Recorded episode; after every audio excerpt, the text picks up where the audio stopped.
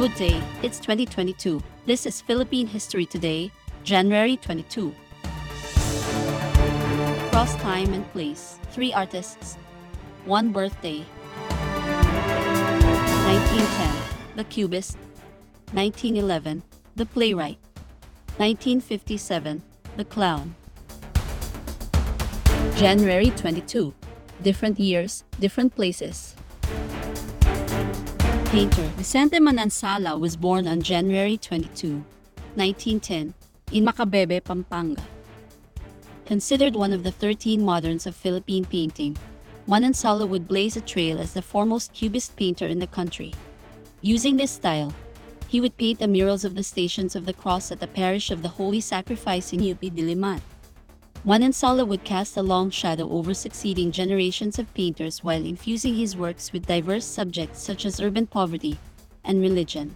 He would be posthumously conferred the Order of National Artist for Visual Arts a few months after his death in 1981. Meanwhile, playwright Wilfrido Maria Guerrero was born on the same day one year later in Ermita, Manila. He would be one of the country's most prolific playwrights, writing over 100 plays and leaving an indelible mark on Philippine theater. His works would be recognized across countries and cultures, with several of them being translated and produced in Chinese, Spanish, Tagalog, Cebuano, and Ilocano. In 1962, he would launch a mobile theater that toured around the country, staging productions of various plays to different audiences across social classes. Guerrero was likewise posthumously recognized as a national artist for theater in 1997, two years after his death at the age of 84.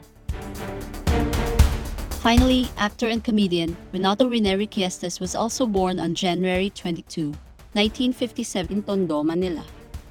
While struggling as a theater actor in the University of the Philippines, Requiestas would take odd jobs in construction sites to make ends meet.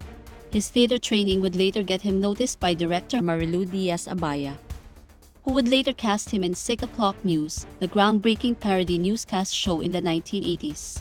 His biggest break, however, would be as the psychic to Joey De Leon in the movies She-Man and Starzan, where mass audiences would be exposed to his impeccable comedic timing. Requiestas would later venture into local politics in 1992 before dying at the young age of 36 from complications due to tuberculosis in 1994.